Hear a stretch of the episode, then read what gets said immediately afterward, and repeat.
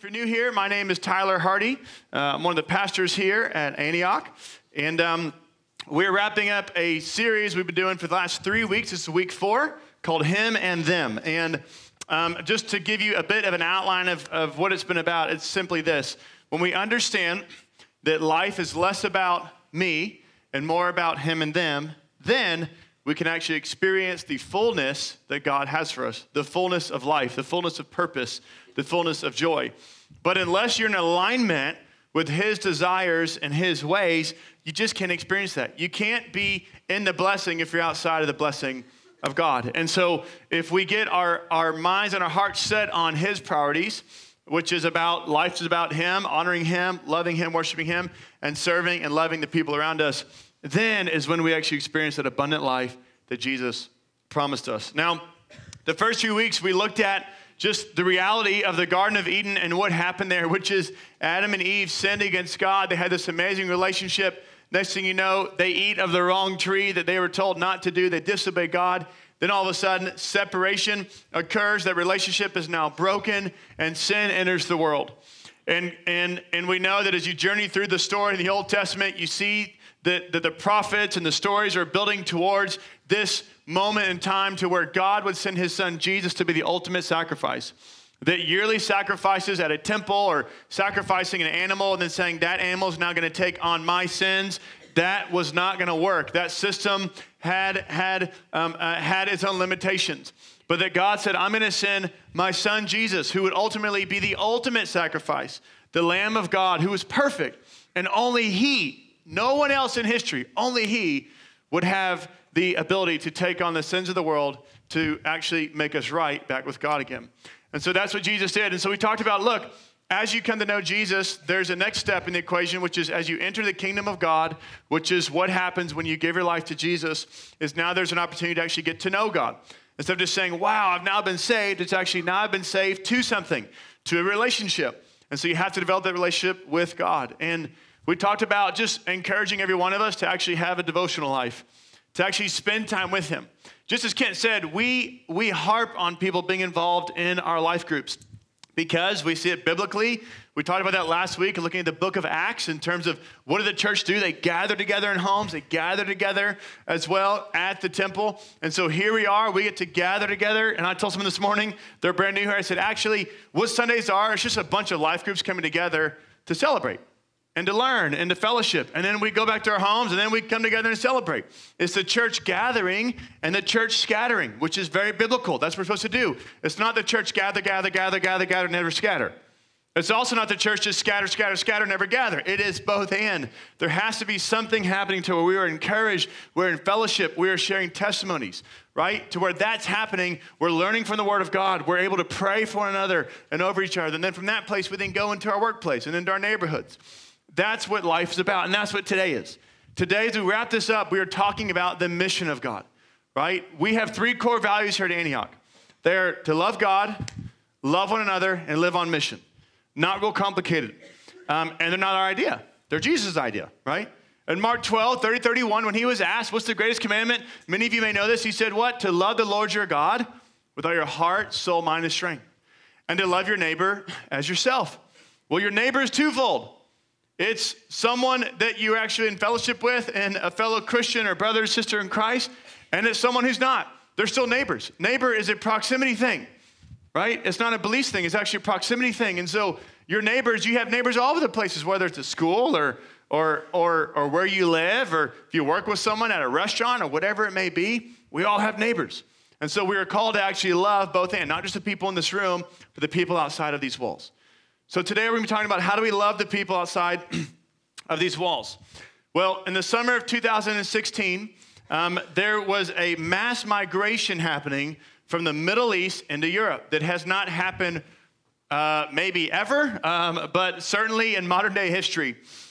As you know, the, the crisis in Syria that happened along with, with, with ISIS and their rampage in Iraq and Afghanistan and other places you had this crisis of people leaving as refugees because they were literally fearing for their lives, rightfully so, and trying to go westward. So people started literally walking. They'd take boats, they got on buses, and they literally were making trails into Europe to try to find refuge, to hopefully apply for asylum and hopefully claim asylum and be, and be in a new country.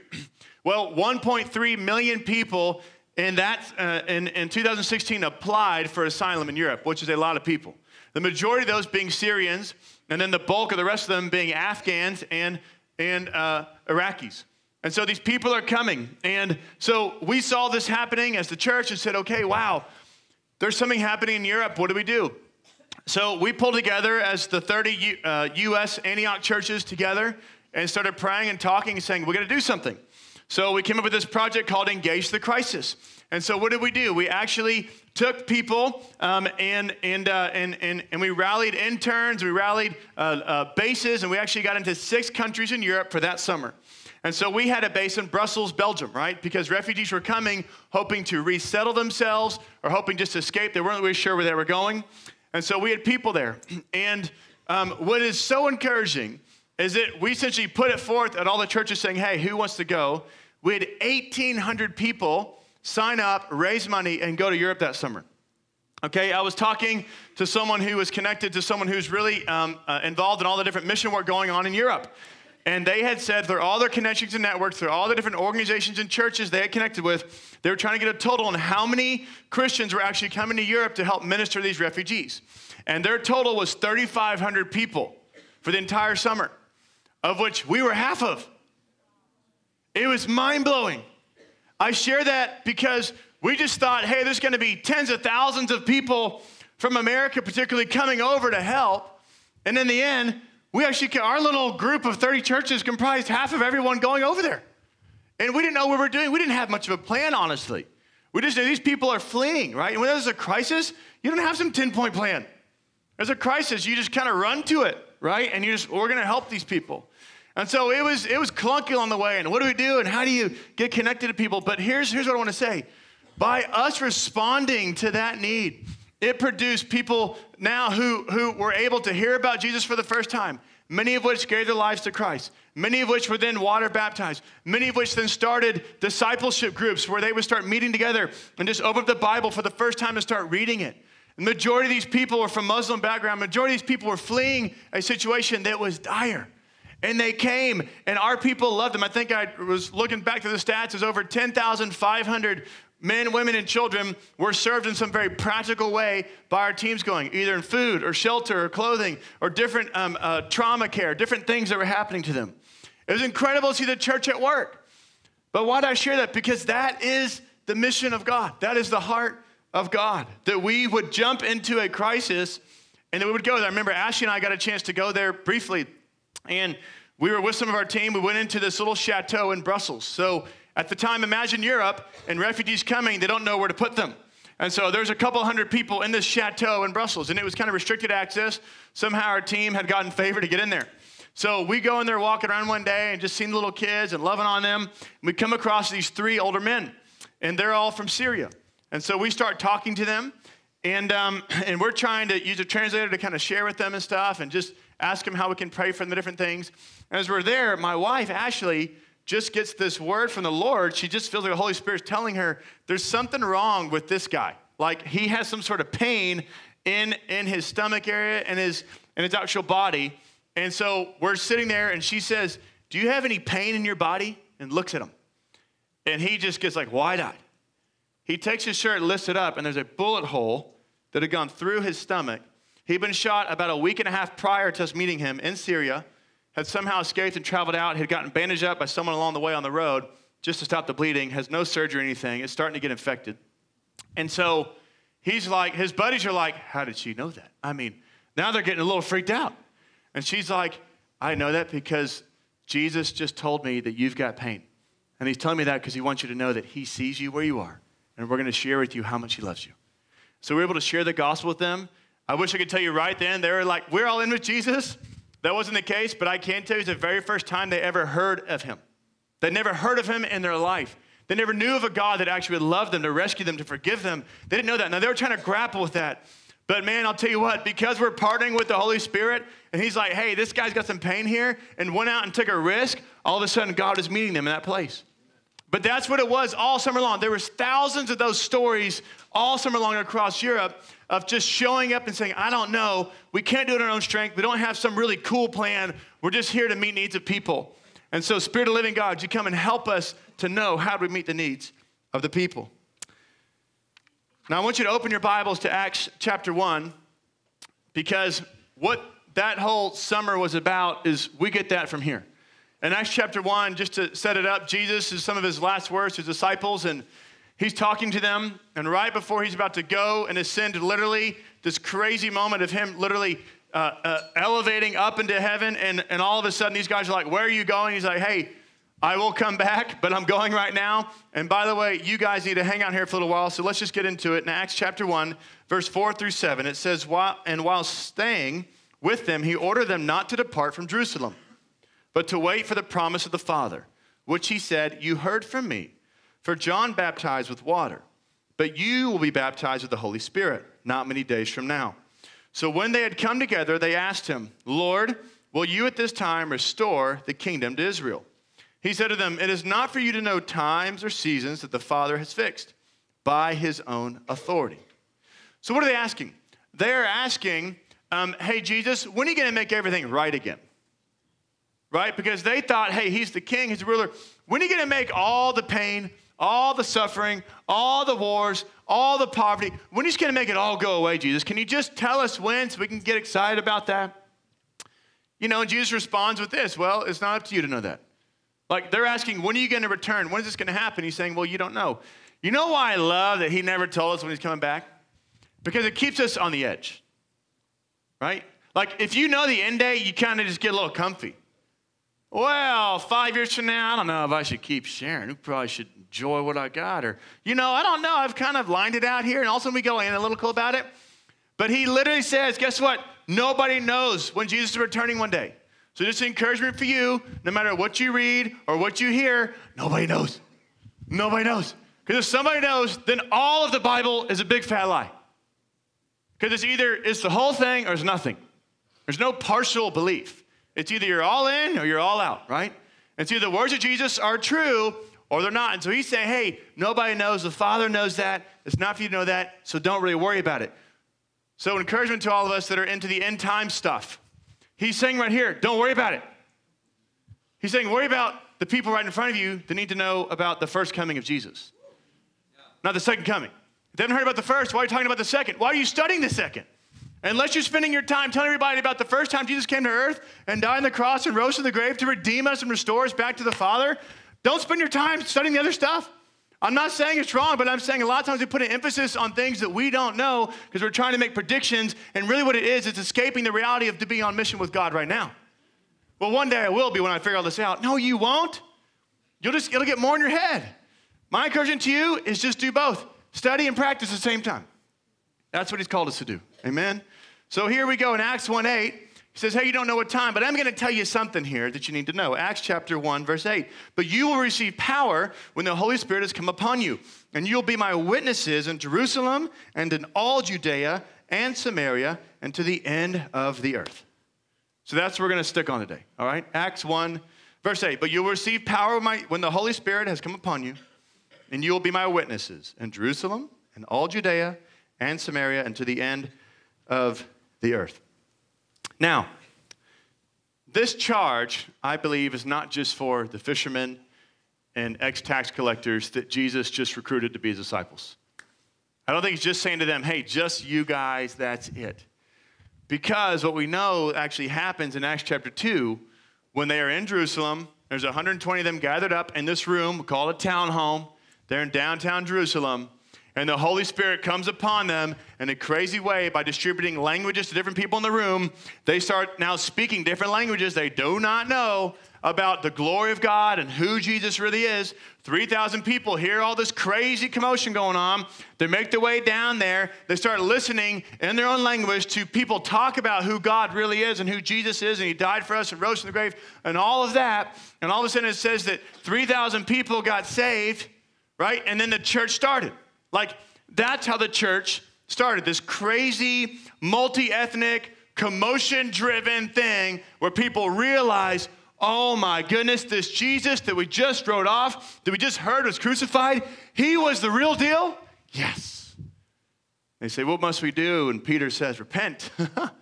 Repent and come clean. Come to him for the forgiveness of sins. That's how the church started. The church started that way. And so, what does he say here in Acts chapter 1, verse 8?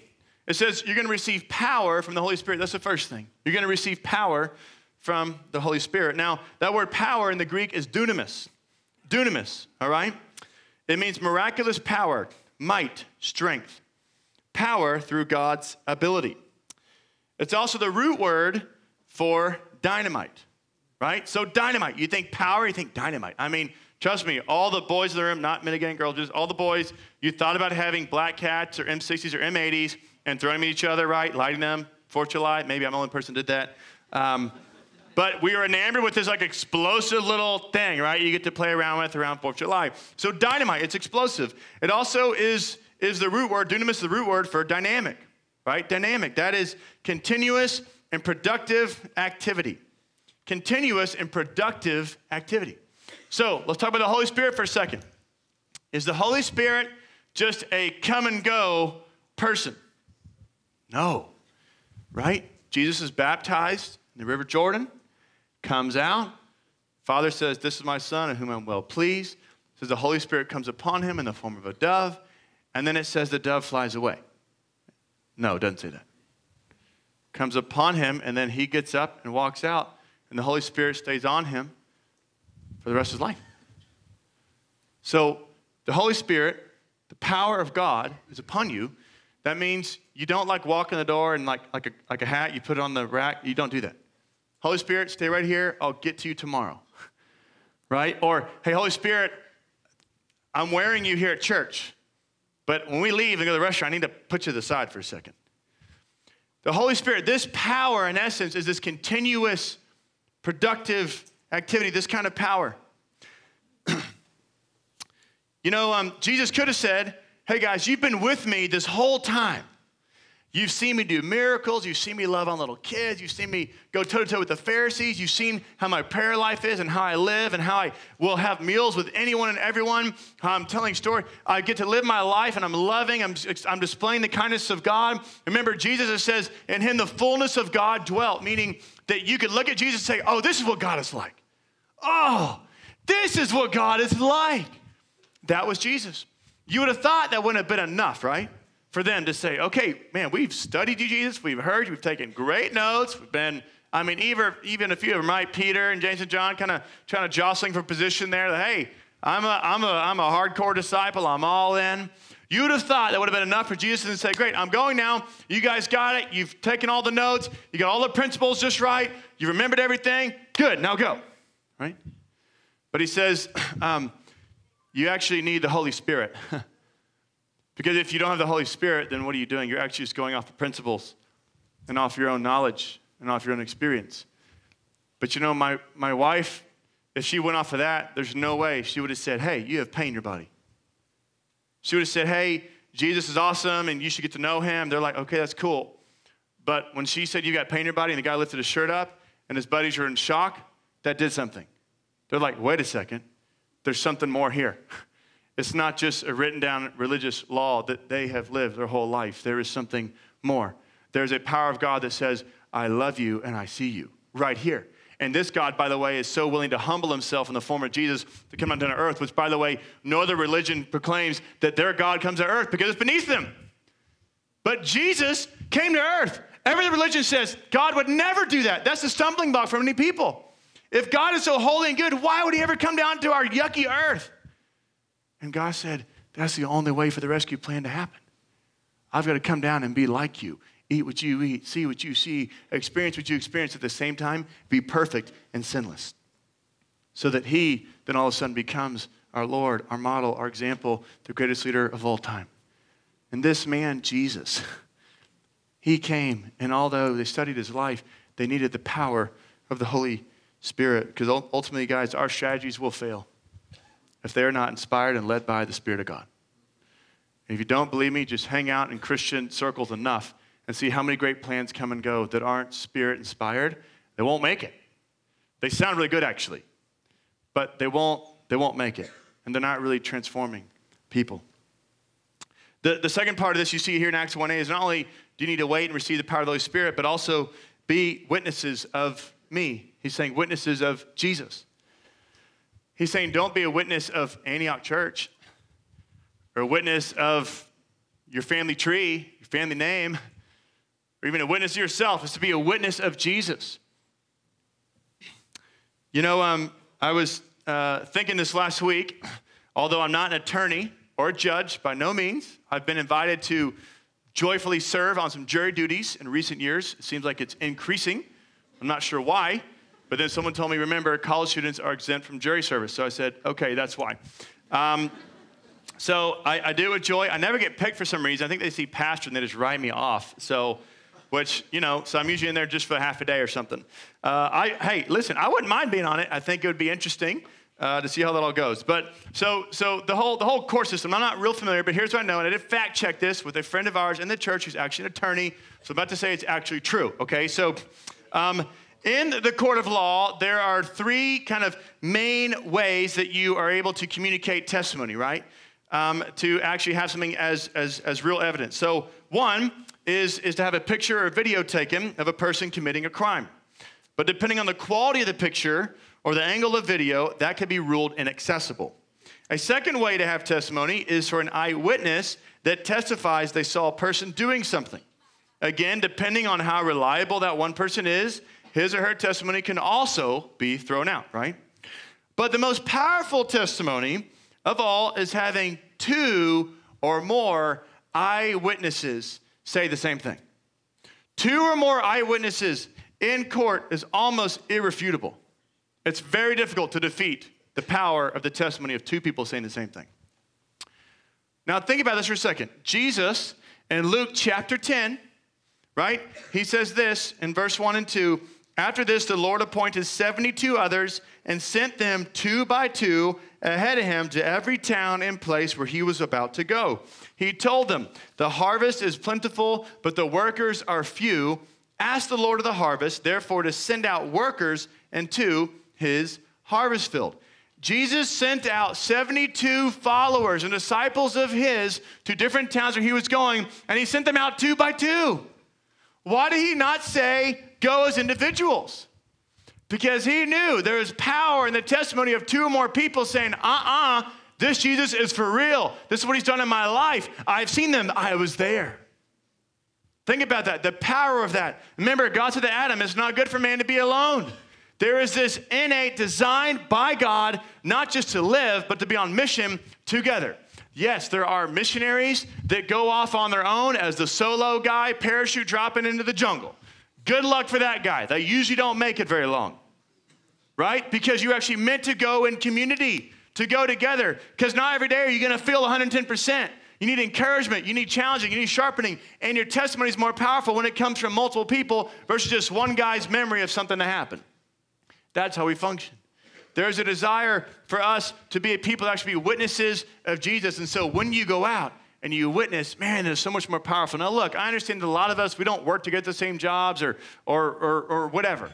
But the point is this is that when you gather together as a life group and you hear testimonies, it's powerful. It encourages you. And when you have the opportunity to meet with someone, I would encourage you to meet with someone at work. You're gonna start, you're gonna start some sort of Bible study group or discipleship group. Do it with a couple of people.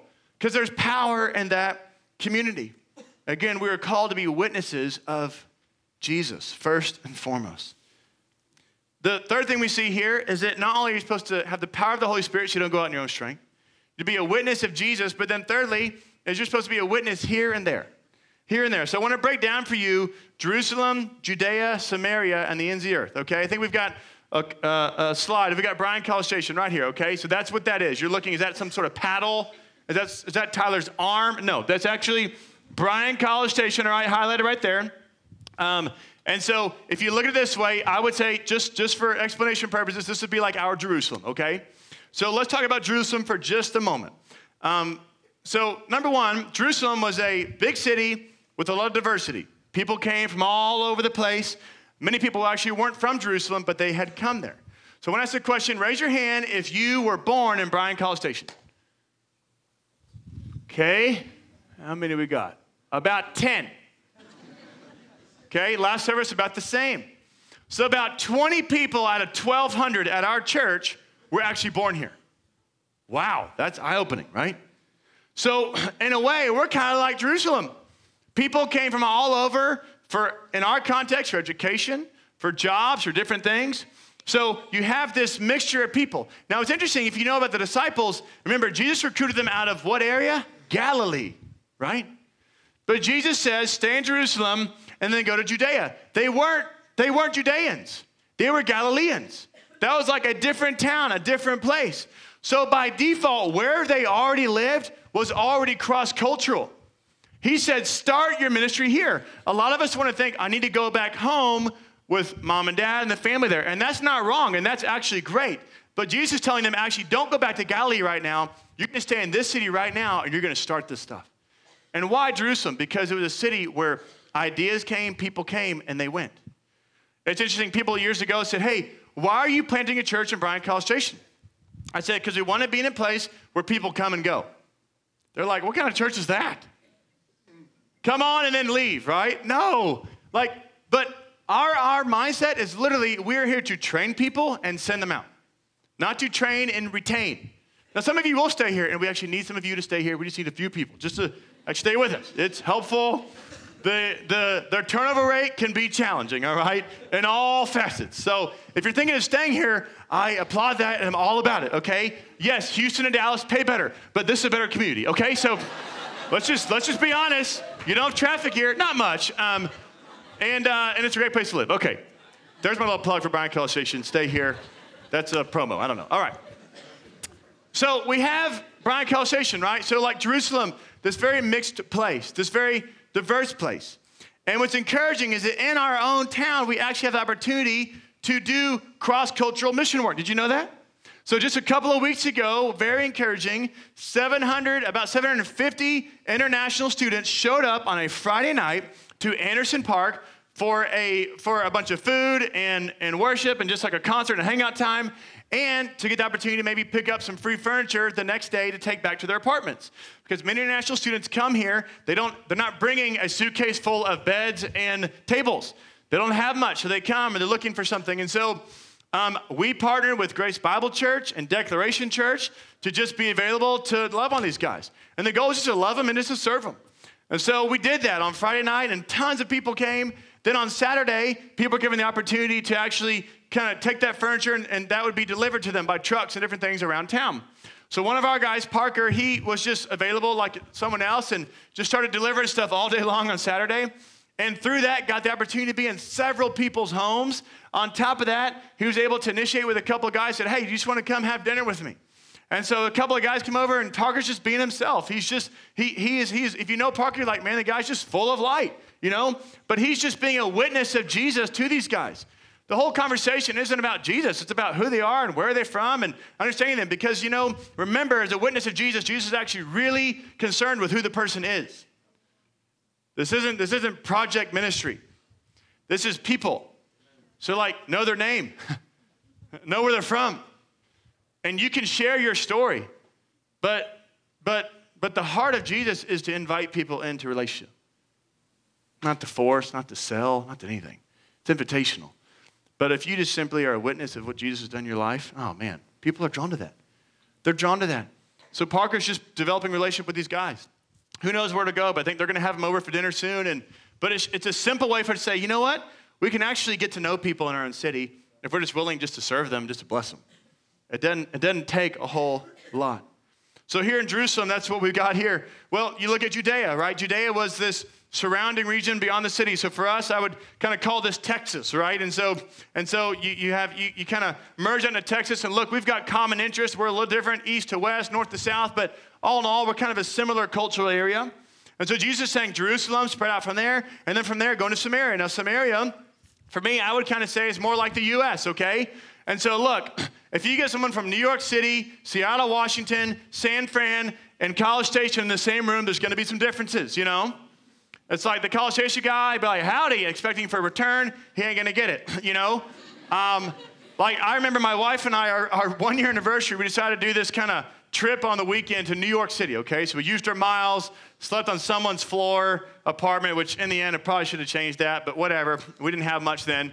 So we're staying at someone's apartment deal over, over in East Harlem, and, and, and, and we're doing our deal, and we're walking around the city, and we're like, hey, we're in New York City. This is like, all these movies are made. This is New York, you know? And so we're just like happy-go-lucky Texans, you know? And like, hey, how you doing? You know, just stone cold. I mean, nobody's smiling, you know? I'm like, do they not want us here? You know, someone help me understand. They're not angry. They just not, they're not gonna smile at you. That, okay, that's fair, right? Because I was like, hey, what am I doing something wrong here? And they're like, well, they don't really talk to each other like that on the street. Okay, so, you know, you get everyone mixed together. So we are Americans, but there's some real differences, right? And so you look at Samaria, there's this region that even they had some similar beliefs, right, as the Jews at the time, but there are some stark differences as well. But Jesus is saying, guess what? I'm not asking you just to go to people that are just like you, your same skin color, your same hobbies, your same personality type. I'm asking you to go to places that are actually going to make you a little uncomfortable. Going to make you mix it up with people you thought you would never eat with, never befriend. And he can say that because that's what his whole life was. He did that time and time and time again. Jesus led the cross cultural revolution in his day, and we are supposed to pick up the mantle. So you have Judea, Samaria, then the ends of the earth. Matthew 24, 14 says this, and this gospel of the kingdom will be proclaimed throughout the whole world as a testimony to all nations, and then the end will come. And then the end will come. This has been the cry of our heart since the beginning. Matthew 24, 14 is what drives us to do mission trips. It's what drives us to find opportunities in this city to love on people and to do local missions. It's what drives us to push you to actually reach out to your coworker and your neighbor, as awkward and uncomfortable as it may be at times. Because Jesus said this, and this gospel of the kingdom will be proclaimed throughout the whole world as a testimony to all nations, and then the end will come. I don't know when he's coming back. I'm not that concerned about it. What I'm concerned about is do people have an opportunity to hear and respond in our city and the nations of the earth, in Texas, in the U.S., and beyond. And we have a small slice of that pie of responsibility to do that. We're not the only church in the world doing this. There's tens of thousands, hundreds of thousands of churches doing this worldwide. But We have a slice of pie that we have to own in the kingdom of God and saying our responsibility is to make sure that we are taking care of the areas that we are in. That's our job. You know, there used to be this saying years ago with, with an Antioch, and it'd be this that we want to be a nameless and faceless generation. A nameless and faceless. What does that mean? That means that people aren't really looking at me and celebrating me, they're celebrating him. This whole series about him and them, what, what, it, what it does, it puts you third in the equation all the time. It means I'm actually less concerned about all the stuff that I can bring to the table, all the gifting that I have, and all the cool stuff. I'm actually more concerned about him getting glory, them being blessed and loved. And in the end, I'll get taken care of. To be nameless and faceless means you're actually not self promoting yourself. You know, there's all sorts of mechanisms these days for us to self promote. But that's not God's heart. God's heart is not self promote yourself through the business through the whatever it may be, it's actually to promote Him. The more He is seen, the less I'm seen, that's the bigger win. I want us to stand as we close today. Right, the band on up. Just to, to, to, close, I came across a story this week that I thought um, would be helpful for us just to give us some context of what do we mean when we say, man, we're going to be a missional people. What's it mean to actually live on mission? It does mean here, right now, where we live, in Bryan College Station, but it also means that we have to make tough choices at times. And I want to read you a story that just stirred my heart again and just made me question again Lord, am I all in?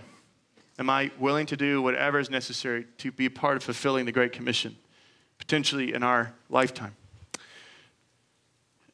Chiune Sugihara was born in what is now known as Mino City in Japan.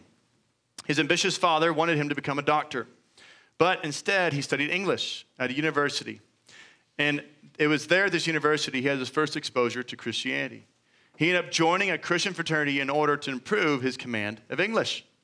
Well, by 1939, when the Nazis were on the march in Europe, he was recruited for foreign ministry with the Japanese government and assigned to the consulate in Lithuania. As the war raged in Europe, thousands of Polish Jews escaped into Lithuania and in June 1940, the Soviets annexed Lithuania and ordered all embassies closed. It was now too late for Lithuanian Jews to escape, but the Soviets agreed to allow Polish Jews to immigrate through the Soviet Union, provided they could obtain the necessary travel documents. Well, this man and his wife awoke one morning in July to a, to a couple hundred people, desperate Polish Jews outside of the consulate, asking if they could get visas. He questioned and not knowing if he could. Sugihara needed permission from Tokyo. And at the time, the Japanese government would only authorize visas to people who had another visa for somewhere else other than Japan, which at the time was nearly impossible qualification to fulfill because most countries refused accepting Jewish refugees from Europe. Which is why when he wired Tokyo about providing visas to Polish refugees, the government's answer was absolutely not. So here he was.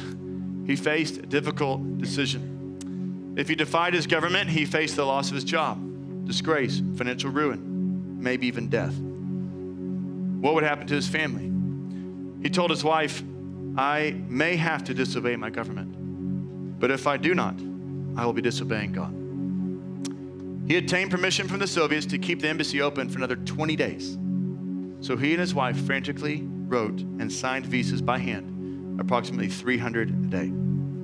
As the deadline for leaving approached, they sacrificed food and sleep so that others might live. When they were finally forced to close the consulate and leave Lithuania, Sugihara continued signing visas from the train, throwing them out the window even as the train left the station. He paid a high price for his heroism. He was drummed out of the diplomatic service.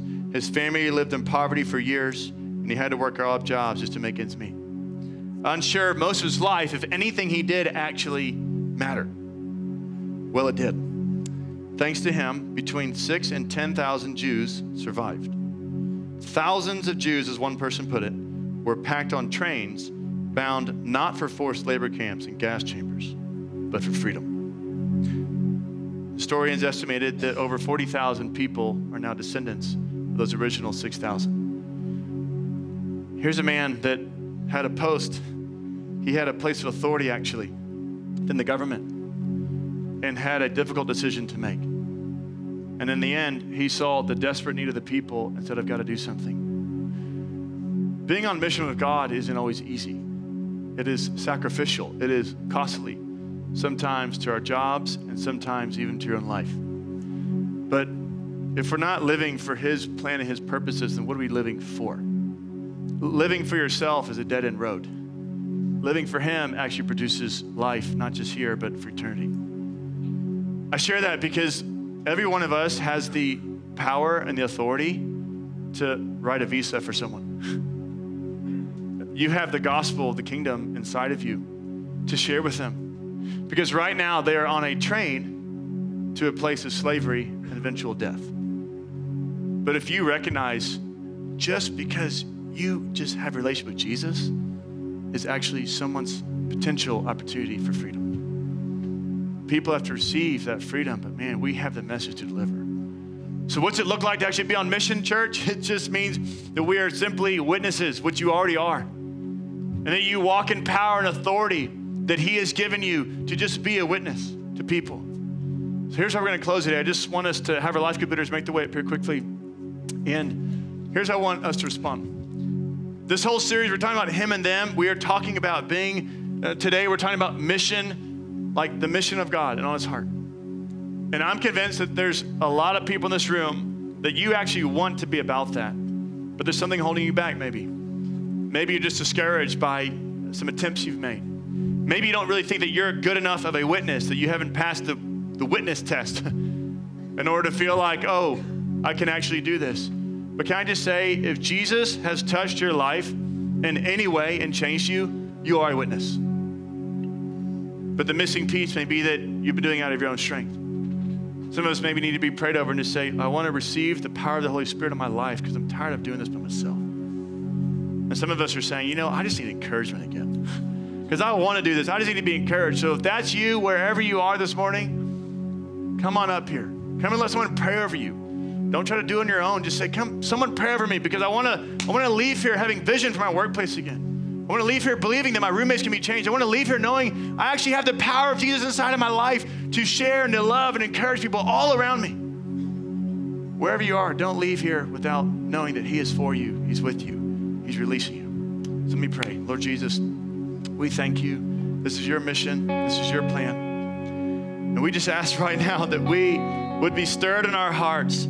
And there'd be something come alive in us, God. We just pray, Holy Spirit, would you come and meet us right here, right now? If we feel weak, if we feel discouraged, God, come and meet us in that place of discouragement. Replace it with encouragement. If we feel timid, God, give us boldness. Lord, if we lack vision, would you impart it to us, Lord? Whatever you got to do, God, so that we can be a people that actually live on mission with you day in and day out, we pray. Come in Jesus' name.